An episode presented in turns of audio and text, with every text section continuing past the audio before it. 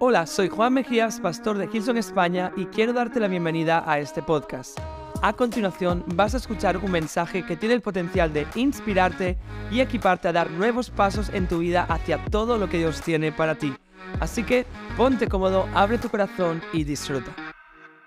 Sabes, en casa, en Hilson, Barcelona, si estás conectado en línea, si estás conectado en algún otro campus, Valencia o Madrid, no sé, todo el mundo se conecta a todos los sitios, pero siempre pensamos que todo lo que hacemos debe tener un sentido y un significado.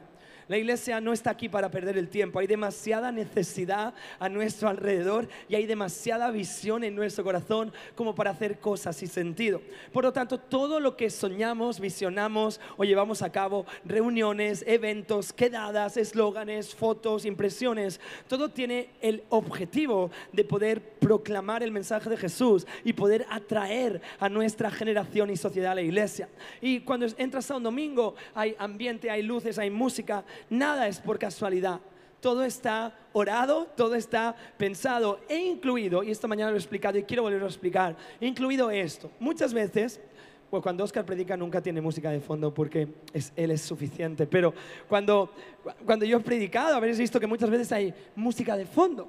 Y hay personas que eh, nos preguntan por qué. Bueno, si vas a Instagram hay de todo. Sí, porque están manipulándonos a todos. Eh, no, te voy a explicar por qué hacemos esto. Porque quiero hacerlo, quiero que entiendas el motivo.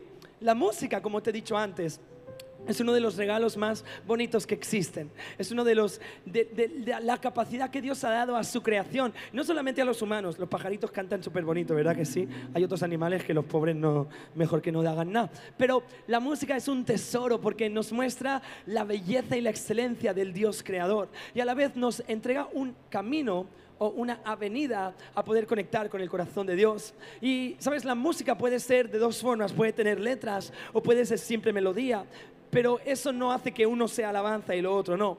Todo lo que está hecho hacia el Señor es adoración y alabanza. Todo lo que está hecho para proclamar el nombre de Jesús. Puede ser panadero, puede ser papá o mamá, puede ser joyero, puede ser personal de limpieza, que si lo haces con excelencia, eso es una adoración hacia el Señor. La Biblia dice, todo lo que hagáis, hacedlo como para el Señor. Por lo tanto, la música que hacemos en nuestra iglesia no es música, es adoración. La Biblia nos enseña en el Antiguo Testamento que había un rey que se llamaba Saúl. Y Saúl se le iba un poco la cabeza de vez en cuando y muchas veces tenía como momentos de crisis, pero, pero de enfado, de rabia, al final se puso en contra de David, pero durante su reinado tenía momentos de tanta intensidad emocional que no podía encontrar sosiego o paz. Y lo que hacía era llamar a David para que David tocara su arpa. Y a través de esa música que David tocaba para el Señor, el corazón del rey se encontraba paz encontraba tranquilidad y podía pensar con claridad. Y sabes, yo me gusta pensar de esta forma. Muchas personas entramos a esta sala y cada uno con nuestro mundo interior. Cada uno con nuestras batallas semanales y cada uno con nuestros momentos de, madre mía, se me está yendo la cabeza, esto es demasiado intenso. Y me gusta pensar que a la vez que nos sentamos a escuchar la palabra de Dios, que es una espada de doble filo que cambia nuestro corazón, hay un momento en el que el Espíritu Santo utiliza esta música para apaciguar nuestra alma, para hacer saber a nuestras emociones y sentimientos y pensamientos que Él es Señor de señores y Él es Rey de reyes y lo tiene todo en control. Así que si estás hoy aquí y has venido ansioso, angustiado, quiero que escuches esto. Nuestro Dios es el Rey de paz. Él es capaz de dar una paz que el mundo no comprende. Y mi oración es que hoy esta música pueda ministrar a tu corazón y puedas empezar a pensar con claridad para tomar decisiones sabias en el nombre de Jesús. Así que ahí tienes la explicación y ahora sí voy a predicar, que no me queda tiempo. El caso es que eh, estaba toda esta semana con el run run de qué hablar, qué predicar, ¿no? Orando y diciendo, Señor, esto, esto, esto. Y, y, yo voy siempre apuntándome cosas y buscando y comparando versiones de la Biblia y comentarios. Pero estaba ayer un poquito ansioso porque aún no tenía todo el mensaje que quería traer. Y yo tengo esta manía. Yo le dije al Señor, yo no voy a predicar nunca nada en nuestra iglesia que no sepa que viene de ti fresco y directo. Y, y, se lo dije al principio y se lo digo cada año y se lo digo cada día, porque, y esto lo he dicho a veces, cuando uno tiene una capacidad es muy fácil hacerlo sin poner el corazón en eso. Si tú sabes pintar, puedes pintar cuadros sin poner tu corazón. Si sabes eh, bailar, puedes bailar sin poner el corazón. Y si sabes comunicar, puedes comunicar sin poner el corazón. No es complicado para un pastor o un predicador poder hablar delante de personas. Lo complicado es decir, no quiero hablar yo, quiero que hables tú en mí. Y eso te expone a situaciones en las que a no encuentras lo que Dios quiere decir todavía. Y tienes que buscar y escarbar y arrodillarte y, buscar en su corazón y sumergirte en su presencia para decir, Señor, ¿qué quieres hablar? Y a veces te lo dice así y a veces te hace perseguirle durante toda la semana. Total, que ayer estábamos en casa y y yo pues soy así de feliz, dejo siempre todo para último momento. Tuvimos una barbacoa, amigos, yo pensando, no he escrito el mensaje aún, pero bueno, ahí con todo el mundo celebrando, cantando, los niños, un lío, los vecinos pobres. Entonces, que llega el final del día y nos juntamos eh, en el salón a poder tocar la guitarra y tener un tiempo de alabanza. Y luego empezamos a de, declarar versículos unos sobre otros. Tenemos un, un, botecito así en casa que unos amigos especiales nos regalaron lleno de versículos, un montón de versículos recortados, por si alguien lo quiere hacer. Y lo tenemos allí y cada vez que tenemos a amigos o a líderes de la iglesia, dedicamos un momento para decir, Señor, háblanos. Y empezamos a leer versículos y a ver lo que Dios quiere hablar. Y la persona que tenía a mi lado, todo el mundo, ¡uh, qué presión al pastor! Digo, venga, Y entonces sacó un versículo y era el Salmo 68 y decía, ensancha tu boca que yo la llenaré, dice el Señor. Y el Señor es como me estaba diciendo, tú no te preocupes que no eres tú hablando, siempre seré yo hablando. Así que cuando se fueron todos, abrí eh, el iPad, empecé a escribir, empecé a escribir y sé y creo de todo corazón que lo que Dios va a hablar hoy a nuestra iglesia es fácil de comprender, pero esencial para poder avanzar como casa. Así que aquí en esta sala o allí conectados, quiero que saques tu móvil o tu libreta para poder apuntar, para poder tomar notas. Siempre digo que Dios no quiere una iglesia estúpida, Dios no quiere una iglesia emocional, quiere una iglesia convencida y con conocimiento de su fe. Y cuando tomamos notas, nos ayuda después entre semana a contrastarlo con la palabra de Dios, a buscarlo por nosotros mismos en la Biblia, lo que, nos, lo que nos están diciendo el domingo. Y sabes, mientras preparaba este mensaje, el Espíritu Santo ponía en mi corazón eh, el concepto de iglesia que hemos desarrollado a lo largo de todos estos años, el concepto de que la iglesia es un hogar, es una casa. Y de hecho entras a, a, cualquier local en el que hemos estado, más de 50 locales en Barcelona, en Madrid llevamos ya unos cuantos, Valencia ahora estamos en un teatro también peregrinando. A cualquiera local, a cualquiera de esos locales siempre había una pancarta a la entrada y ponía benvingut o bienvenido a casa. Y es como una frase que a veces ya ni la miramos. De hecho, antes estábamos hablando con Samuel y no sabemos si está en castellano o en catalán, ni está en castellano. No sabemos porque como ya pasamos muchas veces de largo de ese cartel y no captamos la magnitud de esa frase. Pero es que esta frase es enorme.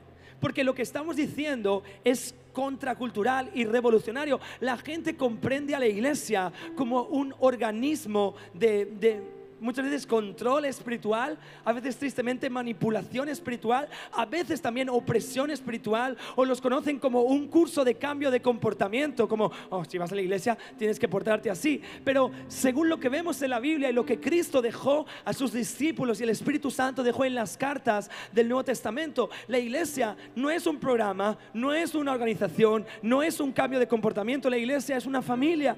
Somos hermanos en Cristo y hermanas en Cristo, somos adoptados por medio del sacrificio de Cristo para ser coherederos de la herencia de salvación eterna que Dios tiene para nosotros. Eso es la iglesia. Y, y, la forma en que eso se expresa son reuniones y quedadas y eventos y fiestas, pero la esencia no es el evento, es el hogar que somos. Un lugar en el que puedes ser tú puede ser genuino. Y es cierto que a veces eso crea roces, lo sé. Y es cierto que a veces no dicen que vengas tal como eres, pero luego es normal, somos todos personas y a veces hay rifirrafes entre nosotros, pero me encanta esta casa y me encanta ver cómo la gente tiene espacio para cambiar, para florecer, para tomar su tiempo y caminar a su ritmo, para salir y después volver y después volver a edificar. Y esto es nuestra casa. Pero a la vez que esto es algo precioso, una casa también tiene desafíos porque a la vez que es un lugar de armonía y de comunión, también es un lugar donde hay tensiones. y donde pueden haber ofensas, ¿sí? Y esto es uno de los problemas que tenemos en el siglo XXI.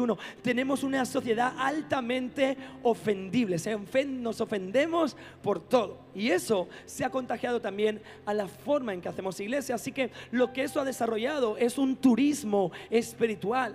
Voy saltando de iglesia en iglesia para ver cuál me gusta más, para ver cuál me ofende menos. Y ahí voy a estar una temporada, pero cuando abra una más guay o encuentre un sitio en el que me den más plataforma, voy a ir saltando de sitio en sitio. Pero amigo mío, eso es un concepto erróneo. Es como si tú quisieras cambiar de familia cuando las cosas en tu casa se ponen tensas. Llevamos 12 años de matrimonio, 18 en total juntos como novios y casados. Si nosotros hubiéramos cambiado de familia cada vez que nos peleamos, esta mañana habríamos cambiado de familia, amigos míos. Nadie se pelea de camino a la iglesia, solo los pastores.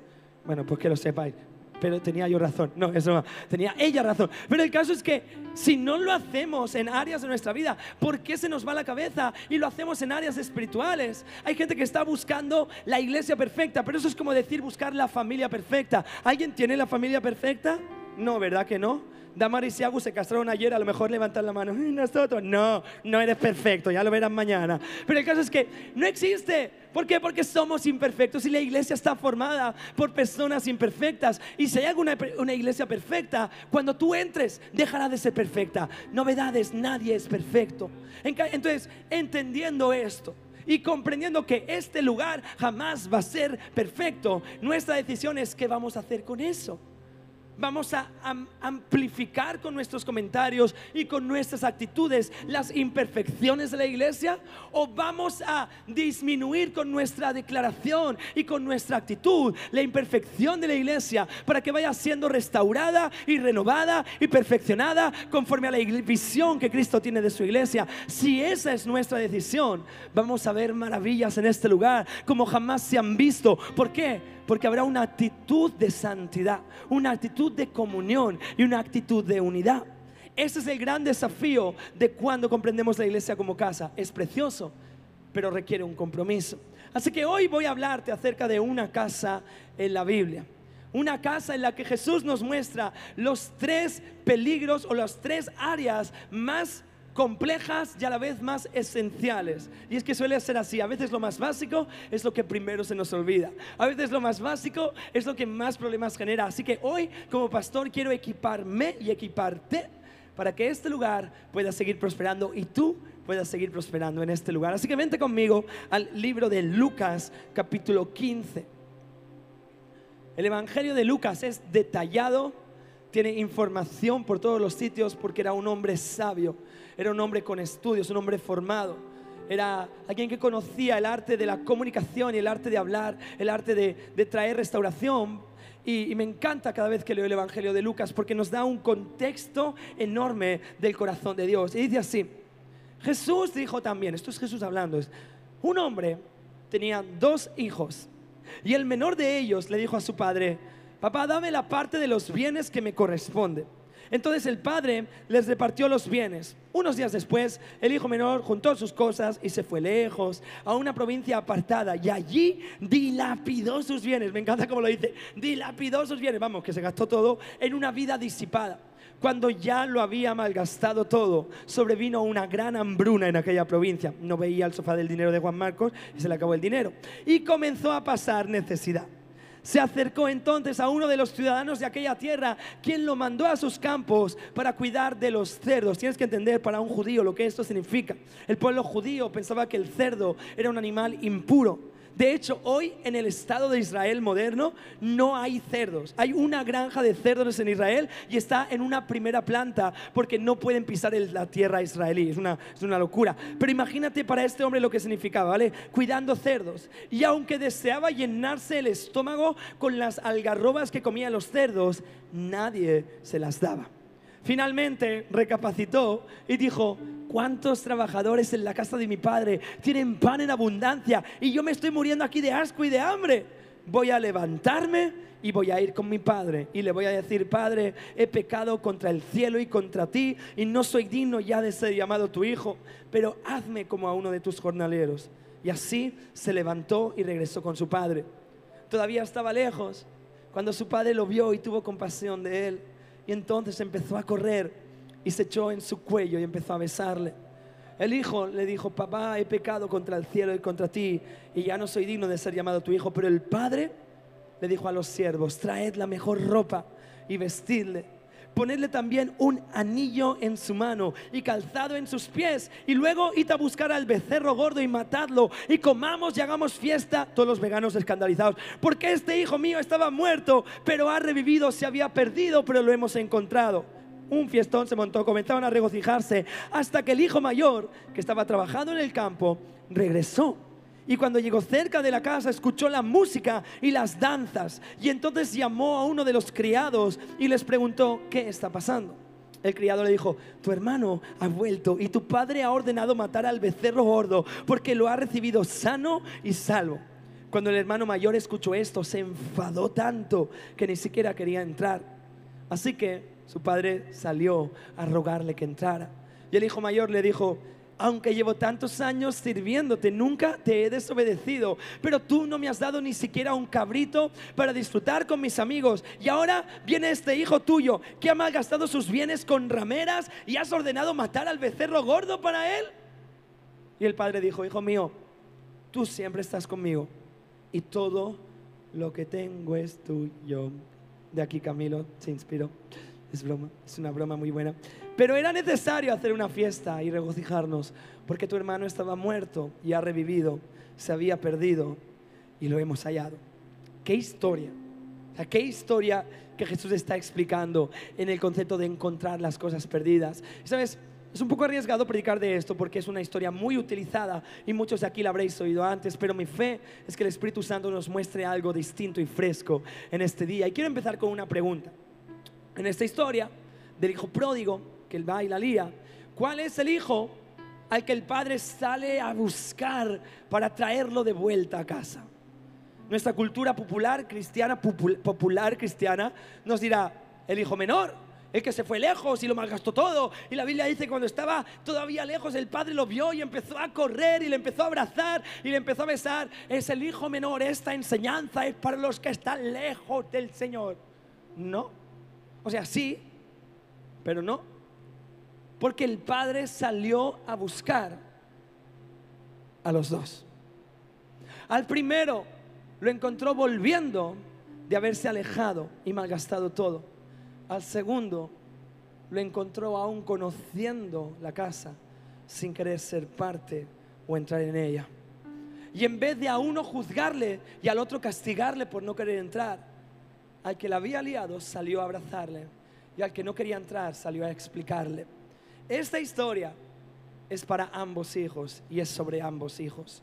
Así que esta historia es para todos los que estamos hoy aquí sentados o conectados, para aquellos que venís hoy por primera vez a este lugar, para aquellos que lleváis una vida compleja y habéis tomado la decisión de empezar a buscar algo más firme y significante para nuestra vida y por eso estás aquí. Vamos a ser honestos, nadie en el siglo XXI acaba en la iglesia por casualidad. Siempre hay algo en nuestro corazón que nos está llamando a buscar más, a volver de vuelta a nuestro diseño original. Y esa historia soy representados en el hijo pequeño.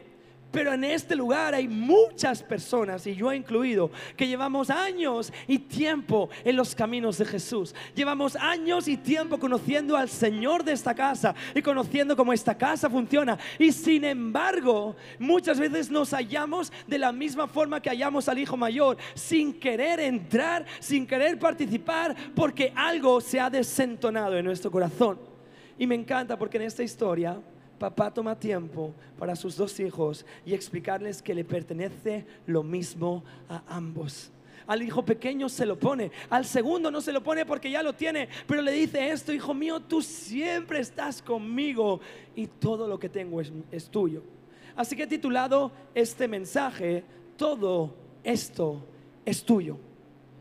Todo lo que baña la luz, Rey León, ¿alguien lo ha visto? Pues eso, todo lo, todo esto es tuyo no voy a enrollarme demasiado, voy a dar los tres puntos. Y estos tres puntos son vuestros y son míos. Y tenemos que comprenderlos porque a no ser que los comprendamos bien, jamás podremos continuar edificando un hogar para todos, una casa para esta ciudad y para este país. Así que más nos vale prestar atención, ¿vale? Y lo que vamos a hacer es ver las tres cosas que el Padre en esta historia, que representa a Dios, puso sobre su Hijo pequeño y le recordó al mayor que también era suyo. Y son tres cosas que cuando las leemos a simple vista pueden pasarnos de largo, pero tienen un significado increíble, ¿vale? Así que primer punto de este mensaje, lo primero que el padre pone sobre su hijo es un vestido, bueno, no es un vestido de pero es vestido. ¿Vale? Entonces, claro, tú lees esto y dices, pues qué majo, que le ha comprado ropa, ¿no? Muy bien. Eso, Isma, su mamá, cada vez que Isma va a Málaga con 32 años, se vuelve con ropa nueva que su madre le compra. Mami, a mí no me compra ropa de hace tiempo, amparo, apáñate que a Ismas le compran ropa. Pero el caso es que a este chico dices, bueno, pues muy bien, le han puesto ropa. Pero quiero que hagamos un viaje en el tiempo, porque la Biblia, aunque es eterna, fue escrita en un contexto determinado. Y resulta que en este contexto la ropa tenía un gran peso y un gran significado. Primero la ropa, según la que tenías y el color del que era, hablaba de quién eras, era tu identidad. Así que primer punto, todo esto es tuyo, es identidad.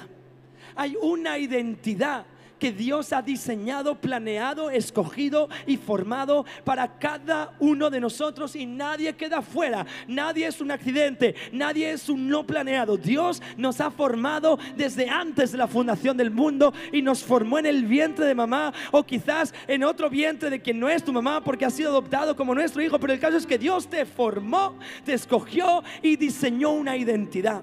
Y en aquel tiempo en la Biblia, la forma en que tú hablabas de tu identidad era con la ropa que llevabas. Si eras de clase alta, baja, media, príncipe, trabajador, esclavo, prostituta, tu ropa lo indicaba.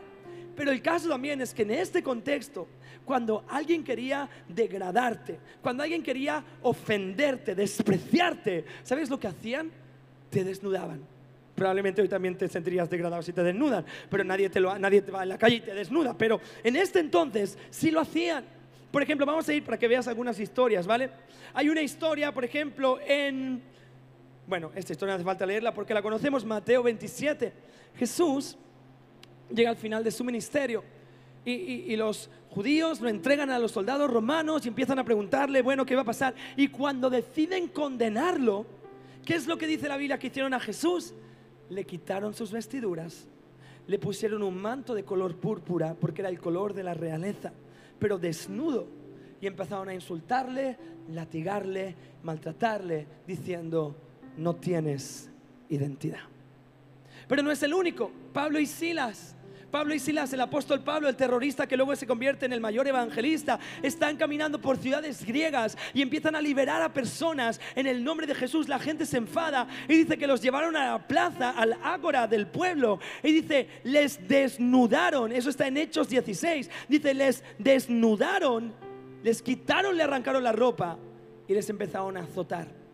Cada vez que en la Biblia alguien quería quitarte el valor, te arrancaron sacaban la ropa para despreciarte.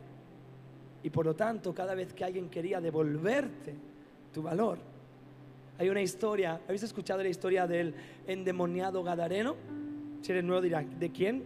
Es, es un señor que vivió hace mucho cuando Jesús estaba en la tierra y estaba endemoniado, tenía espíritus dentro de él y estaba tan mal que vivía apartado de la ciudad porque era peligroso, vivía de hecho entre las tumbas y dice la Biblia que vivía desnudo, desnudo, que lo intentaban encadenar y rompían las cadenas y nos cuenta la Biblia que Jesús llegó a la región y en cuanto puso un pie en la tierra de los Gadarenos, dice que ese hombre se tiró al suelo, dijo, ¿por qué vienes a molestarnos? ¿Por qué te entrometes entre nosotros? Total, historia larga, Jesús libera y mira cómo acaba esta historia. Dice, la gente salió a ver lo que había pasado. Habían escuchado ruidos, gritos y de todo. Y cuando llegaron donde Jesús estaba, se encontraron con que el hombre de quien habían salido los demonios estaba sentado, vestido y en su cabal juicio. Jesús devolvía la identidad de las personas también poniendo sobre ellos vestiduras. Y esto no solamente, no vengo a decirte que te cambie la forma de vestir, porque esto también es espiritual. La Biblia nos enseña que nuestro espíritu, cuando Satanás quiere exponernos, nos desarma y nos quita todo aquello que está cubriendo nuestra vergüenza. ¿Sabes de dónde viene esta idea? Vas a flipar. Génesis es el poema de la creación Génesis nos explica que todo era precioso y perfecto. Adán y Eva caminaban por el jardín, enseñorándose sobre la creación, poniendo nombres a los animales, todo era precioso, hasta que aparece el fruto prohibido y Adán y Eva comen del fruto, caen en tentación. ¿Y sabes qué es lo primero que hacen? Estamos desnudos. La Biblia dice que tejieron hojas y se cubrieron su cuerpo. Porque por primera vez su identidad había sido arrancada de ellos y tenían que cubrir esa vergüenza. La Biblia dice que el Señor Dios empezó a caminar por el jardín del Edén y Adán y Eva estaban escondidos y Dios preguntó, ¿por qué os escondéis? ¿Qué ha pasado? ¿Por qué estáis cubriendo vuestra desnudez? Entonces dijeron, no, la serpiente, no, Eva, no, Adán. Se empezaron a acusar unos a otros hasta que al final el Señor dijo, por cuanto habéis comido, habrá un castigo. Y la muerte entró en la creación. Pero luego hay algo precioso, mira lo que dice. Libro de Génesis, capítulo 3, versículo 21. Dice, después el Señor Dios hizo túnicas de pieles para vestir al hombre y a la mujer. Un versículo que hemos leído mil veces, de repente acaba de cambiar su concepto para siempre. ¿Ves lo que está pasando aquí? De la misma forma que para degradarte te desnudaban, para elevarte te vestían, y Dios hizo el primer sacrificio para cubrir nuestro pecado. Mató animales, tejió pieles y le dijo al hombre y a la mujer, este va a ser vuestro recordatorio. Sin sacrificio nadie podrá cubrir vuestra vergüenza y llegará un día en el que habrá un sacrificio perfecto, en el que para siempre vuestra vergüenza, vuestro pecado será arrancado de vosotros. Pero mientras tanto, no olvidéis, vuestra vestidura es el recordatorio de vuestra dependencia de mí. Total, que avanzas en el tiempo y mira lo que dice la Biblia.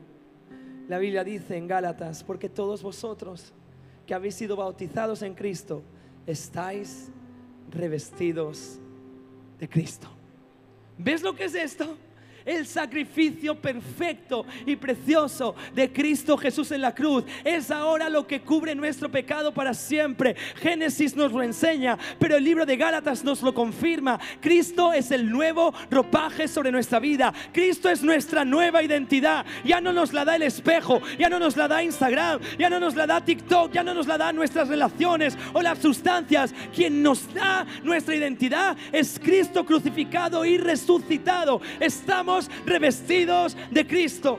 Isaías 61 dice, yo me regocijaré grandemente en el Señor y mi alma se alegrará en Dios, porque Él me revistió de salvación. Él me revistió de salvación y me rodeó con un manto de justicia, me atavió como a un novio y me adornó con joyas como a una novia. Así que para que esto no se te olvide, voy a enseñarte una imagen visual práctica. Espérate, ¿eh? Me he traído un poncho y de cómo tiene Juan ponchos. Tengo muchas cosas que no sabéis. Pero mi mujer no me las deja poner. ¿Qué parece? Bueno, el caso es que así nos deberíamos, no te lo pongas físicamente, te echaremos de la iglesia si vienes con poncho el domingo que viene. Bueno, no te echaremos, pero ya me entiendes. En el espíritu tenemos que ser conscientes que tenemos algo sobre nosotros. Mejor dicho, tenemos a alguien sobre nosotros. Cristo está en nosotros y Cristo está sobre nosotros. Y cuando caminamos, esto es lo que en el Espíritu se debería ver, nuestra identidad. Pero ¿sabes lo que pasa? Que muchas veces las, las, situaciones humanas, las ofensas entre nosotros, los compromisos, las situaciones complejas, se nos hace olvidar esto y nos lo quitamos diciendo, déjame a Cristo y déjame todo, ya me pongo yo aquí a pelear. Y cuando eso pasa, la iglesia está llena de personas en vez de cristianos y ahí tenemos el problema. Así que, ¿qué es lo que Jesús está llamando a esta casa a hacer? Ponerse la túnica las vestiduras que nos recuerdan que somos seguidores de Cristo. ¿Y eso qué significa? Que como Cristo habla, nosotros hablamos, que como Cristo ama, nosotros amamos, que como Cristo sirve, nosotros servimos, que como Cristo perdona, nosotros perdonamos, que como Cristo da, nosotros damos y la lista sigue. ¿Quieres saber cómo edificar la iglesia? Ponte la túnica del Espíritu Santo. No es física, lo repito, que luego, pastor de Gilson obliga a todos a vestir de blanco. No en el Espíritu. Vuelve a tomar tu identidad. ¿Y sabes qué? Para aquellos que decís, Juan, es que tú no sabes lo que ha manchado mi túnica. Eh, tú no sabes las situaciones por las que he vivido. Tú no sabes a las que me he metido yo conscientemente con la túnica bonita del Espíritu Santo. Y ahora mi vida da asco. Para eso está la historia del hijo joven. No importa quién seas y no importa cuán sucia esté tu túnica, Cristo hoy si estás dispuesto puede restaurar tu identidad, puede renovar tu pensamiento y puede recordarte quién eres y para qué estás aquí y por qué estás aquí. Así que punto número uno en esta casa identidad en Cristo. Estamos revestidos de Cristo. Y la próxima vez que Satanás venga a intentar desnudarte espiritualmente, físicamente no, por favor, pero la próxima vez que te sientas en el alma, en tus emociones, es que estoy siendo expuesto. Recuerda esto. Cristo está cubriéndote. Estás escondido en Cristo y revestido de salvación. ¿Estáis conmigo? Punto número dos, preparaos. Lo segundo que le da el padre a los hijos y lo segundo que es tuyo es tan, chan, un anillo. Qué bonito. Mira, yo tengo aquí, siempre llevo muchos y hoy justo llevo solo uno. Pero este anillo, además que lo hicieron Johanelli y Mario, joyeros increíbles, unos máquinas, es una cruz. ¿Vale? Y lo llevo aquí en el dedo de, de matrimonio y Dan se dice, pero no es de boda. Digo, sí, es Cristo tú y yo. Cordón de tres hilos no se rompe. Es que soy súper espiritual. El caso es que perdí mi anillo de boda en el primer año de boda y entonces me he puesto este que no se me cae. Pero esto que hoy en día lo usamos de joya y bonito y de adorno y para ser hipsters, antes tenía un significado mucho más profundo. Los anillos hablaban acerca de autoridad. Así que punto número dos, ¿quieres saber cómo edificar la casa y tu casa con identidad y con autoridad? Antiguamente, no existían lo que hoy existe de tecnologías. Así que cuando el rey o alguien con autoridad quería emitir un decreto, quería que alguien hiciera algo, lo que hacía era escribirlo y después ponía cera y después hacía así. ¡Pum! Y cuando ese sello pisaba esa cera y se quedaba dura con la forma de ese sello, nadie podía revertir ese decreto. De hecho, hay historias en la Biblia en las que el rey quiere cambiar de opinión y dice, es que no puedo porque ya he sellado esto que he mandado. Lo vemos un montón de veces en el Antiguo Testamento. Y vemos también un montón de veces en el Antiguo Testamento como hay una cesión de anillos entre personas de autoridad. Por ejemplo, Faraón, que era el rey de Egipto, le dio su anillo a José. José, que era descendiente de, de, Israel, él se convirtió en el segundo en poder en Egipto y el faraón le dijo, ten tu anillo.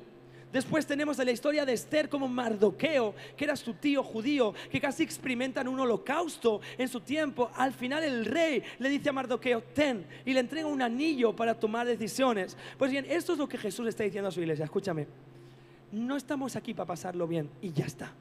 Estamos aquí porque tenemos una autoridad que declarar y que demostrar y que hacer comprender a aquellos que nos rodean. Y no es una autoridad autoritaria en el sentido que obliga a las personas, sino que es una autoridad de confianza. Y para que podamos comprender esto, porque yo quería que lo comprendiéramos bien, he pensado en este ejemplo. Por ejemplo, imagínate mañana, ¿vale? Lunes hora punta de tráfico, no sé, ocho y media de la mañana, nueve de la mañana, las ciudades están llenas de coches, llenas de motos, llenas de bicis, eso es un peligro, parece Holanda tantas bicis, pero aquí la gente no conduce como en Holanda, ten cuidado si vas en bici, sí, el caso es que la ciudad está llena de todos, tú serías capaz de irte a la calle Aragón, aquí en Barcelona, o allí en Madrid, no sé, hay muchas avenidas muy grandes, en Valencia, pues vais todos andando a todos los sitios, pero no pasa nada porque es más pequeño. Pero tú serías capaz de irte a la calle más llena de coches ¿eh? y tú con todo tu salero, ponerte ahí con el semáforo verde para los coches, ¿serías capaz de ponerte en medio del tráfico y extender así tu mano para que se pararan? Yo no lo haría si quiero seguir vivo y llegar al trabajo a tiempo. ¿Por qué? Porque lo más probable es que alguien no te vea, alguien ni siquiera se fija en ti, alguien piense que está haciendo el tonto y ¡boom! Te den un tortazo y acabes en la acera estampado contra el suelo. Sin embargo, imagínate tú mismo también, pero ahora llevas un traje.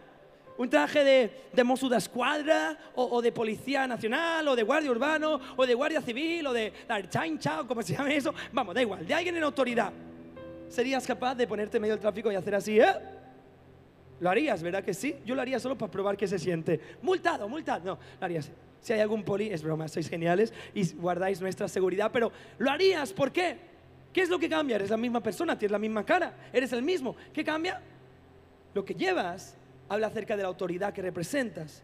No estás parando tú el tráfico, sino la autoridad que representas, que es la ley, es la que está parando ese tráfico. Y si alguien se atreve a tocarte o hacerte algo, no te están tocando a ti, están tocando a aquello a quien representas, que es el Estado o el gobierno o la Generalitat o el ayuntamiento. Y la lista sigue. Y por eso es que cuando un poli nos multa, no le discutimos porque tenemos las de perder. Y por eso es que muchas veces las multas que nos ponen no vamos a quejarnos de ella, porque es tu palabra contra la de alguien que tiene autoridad el concepto de la autoridad que llevan te hace capaz de parar una vía llena de tráfico.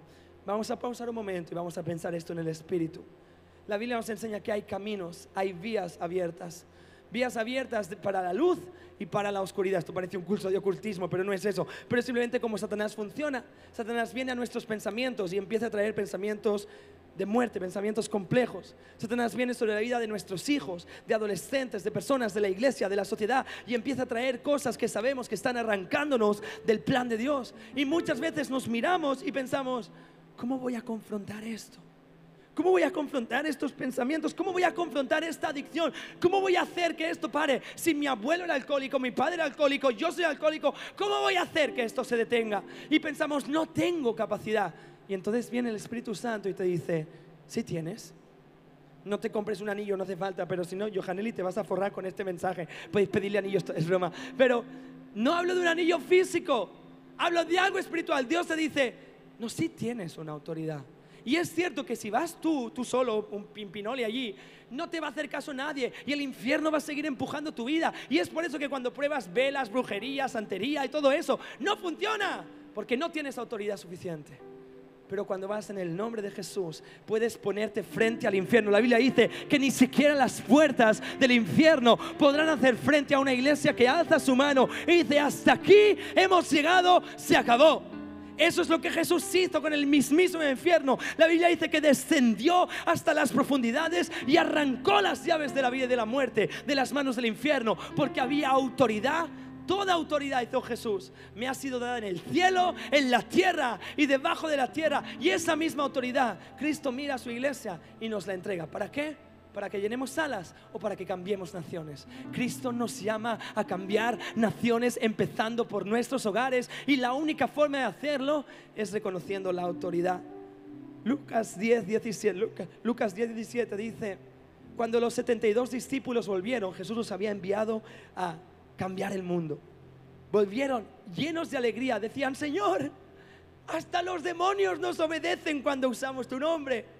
Y Jesús dice, sí, vi a Satanás caer del cielo como un rayo. Mirad, os he dado autoridad sobre todos los poderes del enemigo. Podéis caminar entre serpientes, escorpiones y aplastarlos y nada os hará daño. Pero no os alegréis tan solo que los espíritus malignos os obedecen. Vuestra alegría verdadera es que vuestros nombres están escritos en el cielo, identidad. Identidad siempre va ligado a la autoridad. Y mientras la banda sube aquí arriba, ya nos vamos a despedir en este día. ¿Está siendo práctico esto?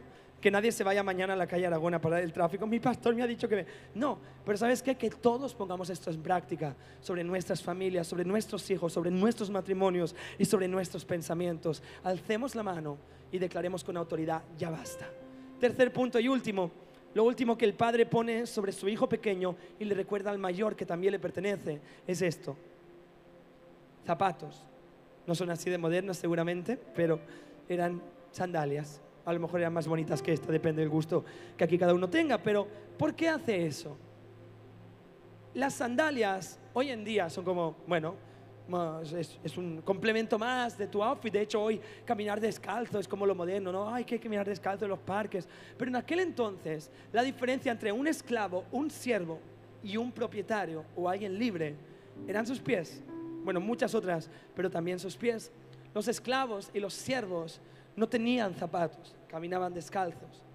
Pero los que tenían posesión, los que tenían algo a su cargo, los que eran libres, sus pies estaban cubiertos, estaban calzados. Ahora, ¿por qué importa esto? Primero de todo, porque Dios nos recuerda que somos libres. Y sabes, la libertad es una imagen muy romántica, pero como todo lo que hacemos romántico, olvidamos la responsabilidad que tiene. Esto es como las relaciones. Romantizamos tanto las relaciones que olvidamos que también necesitan responsabilidad. Romantizamos tanto a veces tener una casa, tener una propiedad, que se nos olvida que cuando ya no estás de alquiler, tú te comes los arreglos, chaval. Romantizamos tanto, hoy quiero tener un trabajo, y luego se te olvida que tienes que levantarte a las 7 de la mañana cada día. ¿Por qué? Porque todo lo que hacemos romántico, le quitamos la responsabilidad que tiene añadida. Pero la libertad, esto que tanto aclamamos, sí, en esta tierra, la libertad, la libertad, la libertad política, económica, financiera, emocional, tiene una responsabilidad. Y así es con nuestra vida. Cristo nos enseña que Él nos libera, pero ¿para qué? Creemos que la libertad es, bueno, más liberado ya está. ¿Sabes lo que el padre estaba diciendo a este hijo? Una vez tuviste libertad y escogiste mal. Lo que voy a hacer ahora es devolvértela para ver cómo escoges. Sé responsable. El padre podía haber forzado a su hijo, bueno, te quedas aquí calladito en casa y ya está. No, pero el padre le devuelve la libertad porque confía que va a tomar decisiones sabias. Puedo decir una cosa, cuando Cristo te libera, aquí has venido algún domingo, has levantado tu mano, has llorado, Dios te ha liberado, ¿qué has hecho con esa libertad? ¿Qué he hecho yo con esa libertad? Porque si lo único que hemos hecho es llenar sillas de iglesias y cantar canciones, el cielo está diciendo, no han pillado nada. Ser libre significa que ahora tienes una responsabilidad. Ser propietario de una casa, como la hacienda de la que está hablando la Biblia, tenía la responsabilidad de salvaguardar su prosperidad, de asegurarte que funcionaba, de asegurarte que aquellos que la formaban estaban bien. ¿Sabes? ¿Has ido alguna vez a alguna tienda y te atiende alguien y dices, este no es el dueño?